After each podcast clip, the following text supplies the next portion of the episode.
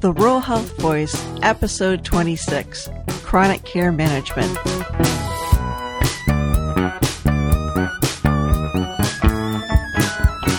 Welcome to the Rural Health Voice. I am Beth O'Connor, your host. We discuss rural health issues at the grassroots level and how state and federal policies play out in our local communities. How can community health workers be used to improve chronic care management? Kenya Elliott, Community Care Coordinator at Piedmont Access to Health Services, and Amanda Young, Program Manager for the Institute for Advanced Learning and Research, discuss how their program is helping people in their community maximize their health outcomes. Hello, ladies. Welcome to the Rural Health Voice. Hey, Beth. Hello. Hi, Beth. So, first things first, tell me what is a community health worker? Kenya, do you want to go? do you want me to go? Sure. so, a community health worker um, is a lay member of the community, and what community health workers do are they help improve health outcomes by addressing not only medical needs but also social needs. And how are Piedmont Access to Health Services and the Institute for Advanced Learning and Research working together to provide CHW services to the community?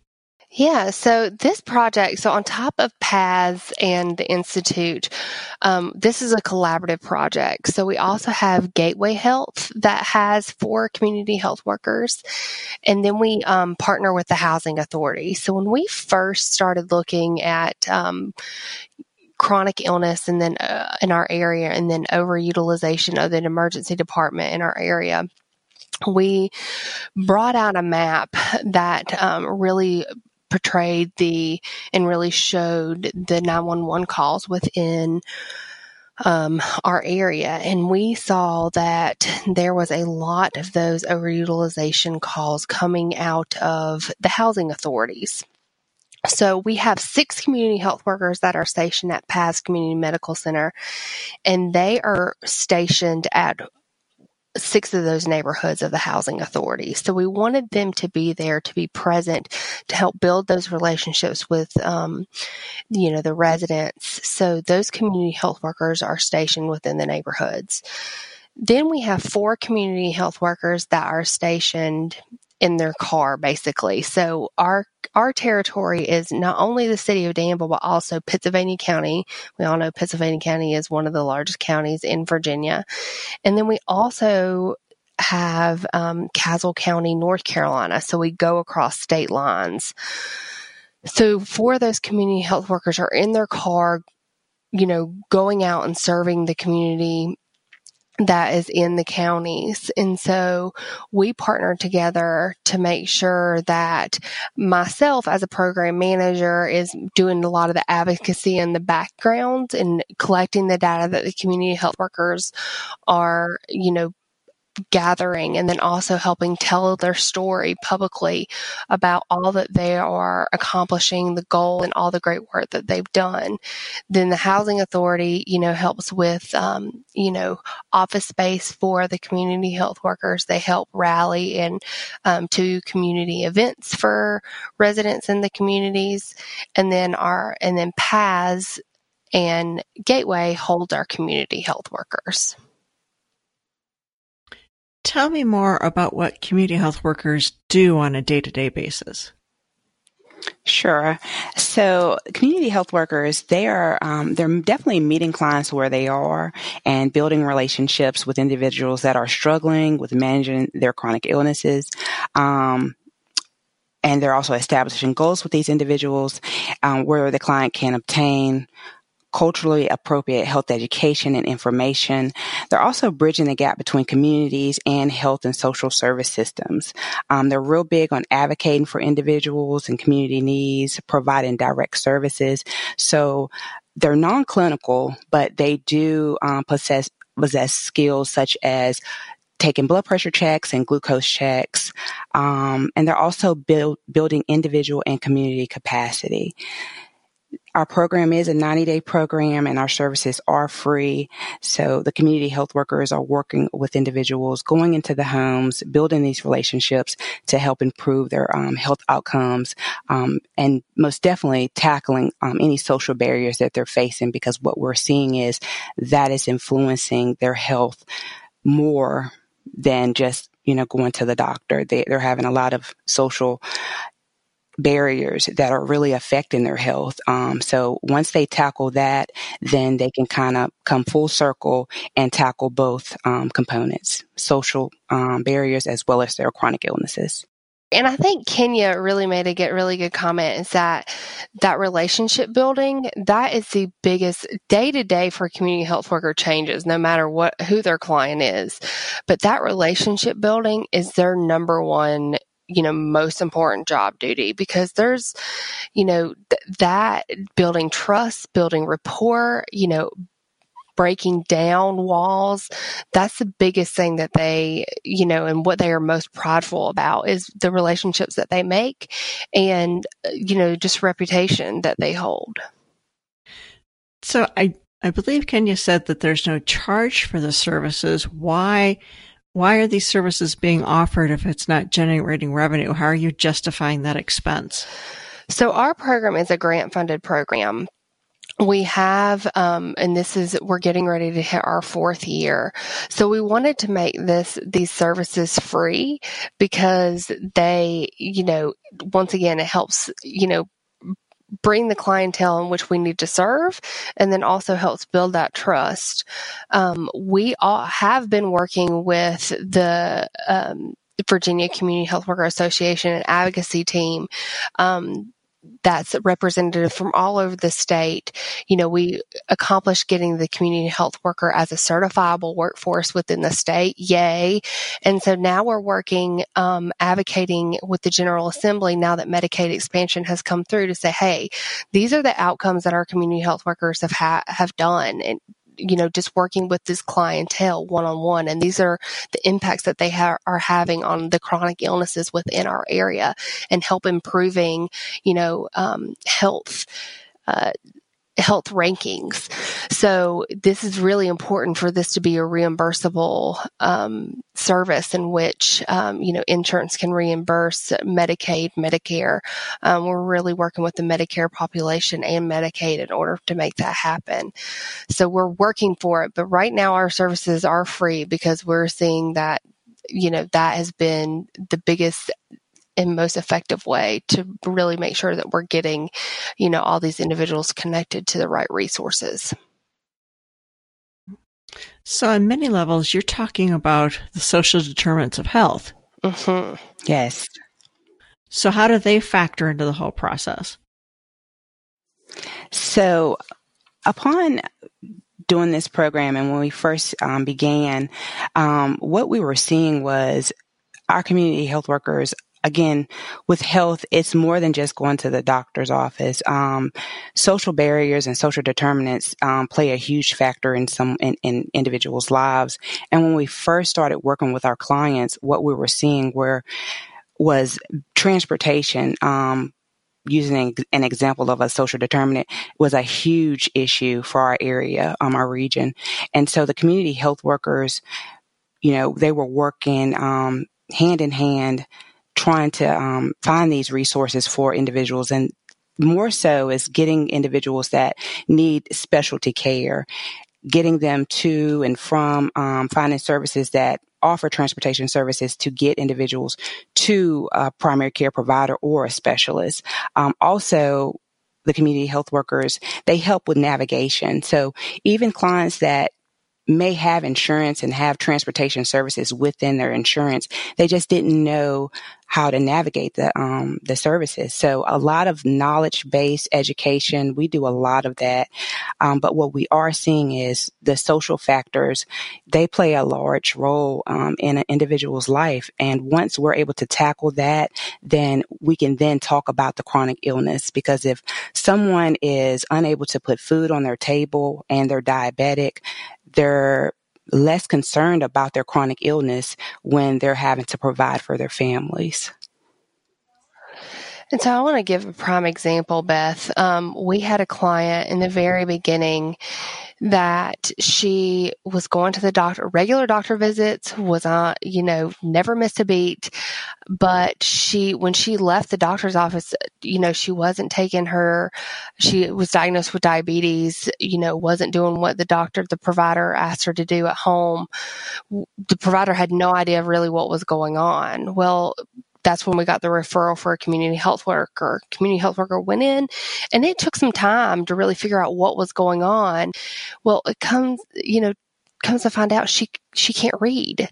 And no one knew that. And it was a pride thing. Like i mean she didn't want to express hey i can't read. I don't know what's going i don't know what medication to take or when to take it. I can't you know really read how to you know the instructions on how to do my insulin and stuff like that or where to go for certain appointments so the community health worker worked with her and was able to work with the pharmacy and getting her bubble packs for her medicine and, you know, worked with color coding and stuff like that to help her. I mean, it's issues like that. I mean, it's the social determinants that really kind of overcome um, these, you know, medical issues. They want to deal with that first. Sure. I mean, we had an entire podcast episode on the issue of health literacy and some of the barriers that, you know, we may take for granted being able to read right. or you know, understanding medical terminology when the fact is not everybody right. can. Right. So is the role of the community health worker different in a rural community than an urban area?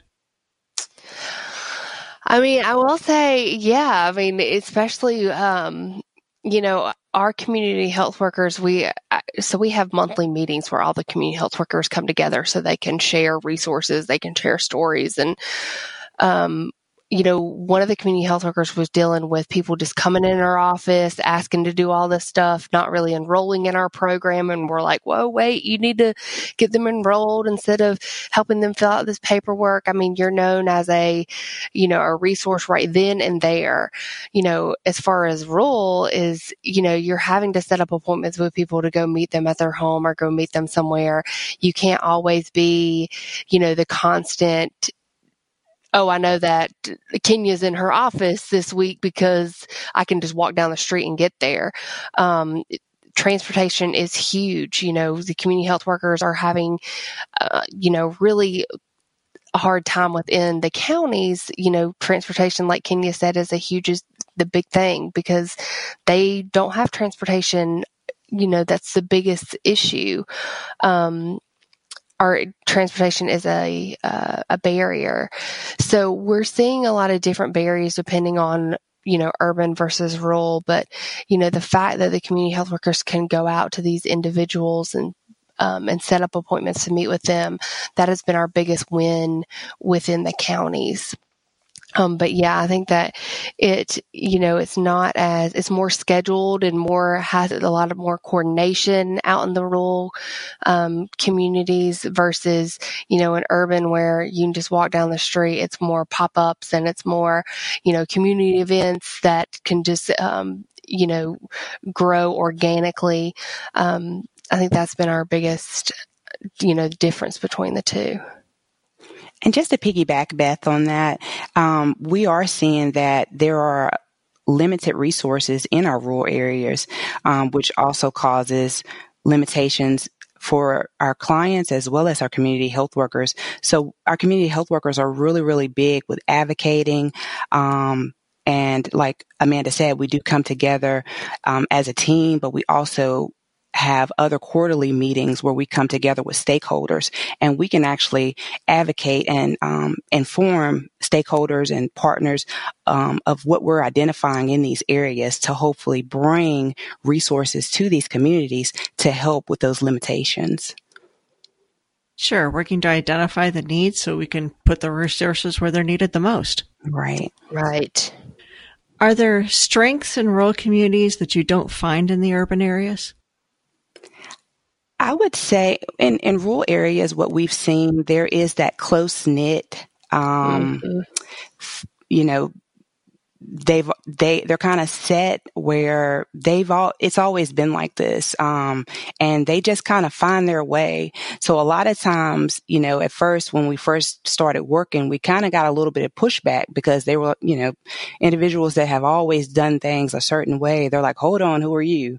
Um but then once again like we said trust is a is a major factor that we gain, we try to gain, once they realize what we're doing, who we are, then um, they open up and they see that we're we're genuinely there to help and. Um, you know, building these relationships, it really, really helps. So that close knit community, um, partnership within the community just coming together. We do see that more in, you know, rural areas and them trying to, you know, just figure it, figure it out themselves.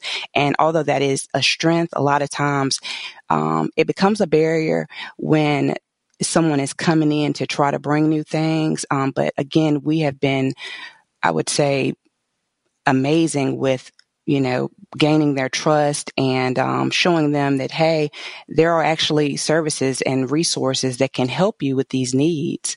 Um, so, yeah, and I think also one of the biggest things, and you know, that I love about you know the rural community is they have some advocates. Like if there's resources that are missing, if they know that that's something that they need in their community, we are right there with them and, you know, yelling and knocking on doors and, um, you know, getting signatures and stuff like that. They want to provide for their community and they are really not that urban is not but urban has a lot more resources than um, the clients that we serve in uh, the rural pop, the rural community so you know they are all about advocating and really making sure that at least you know their voices are heard We talked a little bit about the social determinants of health. Do you see a difference between improving health care and improving health? When you say health care, like access to health, that that is something. Um, I think once you improve access, then that opens up a whole array um, of ideas, opportunities to improve health, um, because that that's a huge barrier um, and a huge challenge, um, not just you know in our region, but nationwide. You hear it a lot as far as access to health, and luckily, you know, Virginia um, launching Medicaid expansion that actually helped, you know, amazingly. It re- it really did. It it was able. It allowed individuals that had never been able to get insurance, affordable insurance, um, to help them with their chronic illnesses. Um, so now they're eligible and they can actually have a doctor and they can see. So I think improving access to health, um, you know, it, it, definitely can improve health outcomes. Um, and the more the work that we're doing, especially with the overutilization of the hospitals, reducing that for non-emergency re- non-emergent reasons, that also helps with healthcare costs. So I think overall, um, improving these health outcomes um, and addressing these social determinants altogether, it definitely improves the health of our region and our nation. Yeah, and uh, I'm going to kind of piggyback off that. It's also what we're learning is defining what improving health is for these individuals because it could very much be different from each individual. You know, if we can make one one impact with one individual to help, you know, giving health literacy on eating healthy with diabetes or had taking them introducing them in the farmers market where they can get fresh foods. Um, you know that's a huge impact for us. Um, even though you know the larger scale is okay well we want to see this person you know their um, their levels go to a certain level in order to see improvement and stuff. If it's just that one small step, that is so impactful for us. Now, the two of you have agreed to be one of my breakout session leaders for the Rural Health Voice Conference in November, and I very much thank you for that. Yay. What, yes. what do you hope people gain from attending that session? I mean, I think our biggest thing is that, you know, whenever we say, you know, uh, chronic care management. You know, everybody thinks of goal setting, you know, doing these outcomes. It's really kind of you know, making people to realize, hey, this is different for every each individual person.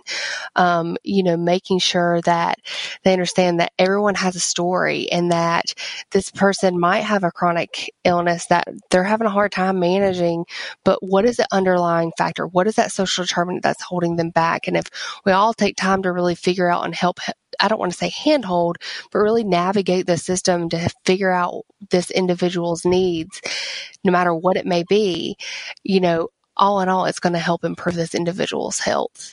I think that's at least my biggest, our biggest, um, you know, mission to uh, express with it that, you know, 99.9% of the time when someone is dealing with a chronic illness and, you know, dealing with chronic, you know, illness chronic care management, you know, what's other social determinants are going in the background. And just to piggyback off of Amanda, I'm looking forward to advocating uh, the community health workers because they are a huge asset to the healthcare delivery system, um, especially when we're when we're talking about chronic care management. Um, building those relationships with providers.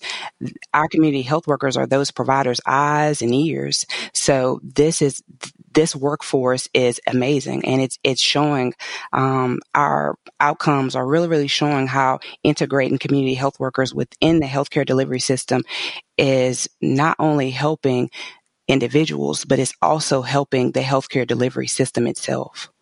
Mm-hmm.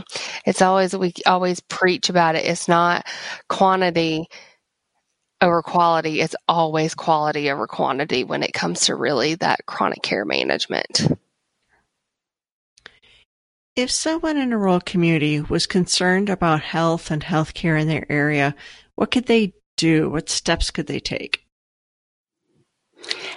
Reaching out to um, making sure that they do have a primary care provider. And if they do not have a primary care provider um, most definitely finding one. Um, hopefully if they are in you know a region that has a community health worker um, community health workers they don't just have that specific name. They're they have several names so they're community advocates. But finding that community champion um, to get them connected to the proper resources, um, connected to primary care, um, but finding out who in the community can help assist. Because um, once once they find that that link, um, that's that's that's just bridging the gap. If you could do anything, and I'm going to make each of you answer this, but if you could do anything, what would you do to improve health and healthcare in rural America? Make community health workers a certifiable workforce in all the, the regions and rural regions and also make them the refundable, a billable service. Because, you know, no matter where you are, who you came from, some that the system is hard to navigate through sometimes and really, you know, helping and assisting and trying to, um, make appointments, keep up with appointments, you know, where can I access healthy foods? Where is access to um, healthy spaces and living? Um, you know, having a community health worker, no matter who you are, you know, helps 110% navigating this. Um, I think that would be my biggest. I would love to see community, uh, you know, community health workers have the impact nationally. And Amanda stole my answer. so I I totally agree with Amanda. Um, community health workers are it, it is an it, it's a nation a national workforce. It, it's something that is not just new to it's new to our region, but it's you know it's national um, and it's being done. So if the word could get out more to other regions, other areas um, of what an asset they are to rural areas. Um, I mean, we work with even reentry. Um, we we do a lot as far as getting connected with individuals and showing them the way, navigating them through the system um, related to health and social needs. So, most definitely advocating for our community health workers nationwide. All right. Thank you, ladies, and I look forward to seeing you in November. Yes, looking Beth. forward to it. Thank you, Beth. That's Kenya Elliott and Amanda Young reminding us that everyone has a story, and part of helping people be healthy is to figure out what's holding them back. If you want to be part of the conversation about rural health, join Kenya, Amanda, and all of our session leaders at the Rural Health Voice Conference in November. For details, visit vrha.org and click the Event tab at the bottom right hand side of the page. The Rural Health Voice is the podcast of the Virginia Rural Health Association. It is sponsored by the Virginia State Office of Rural Health and underwritten by the National Rural Health Association.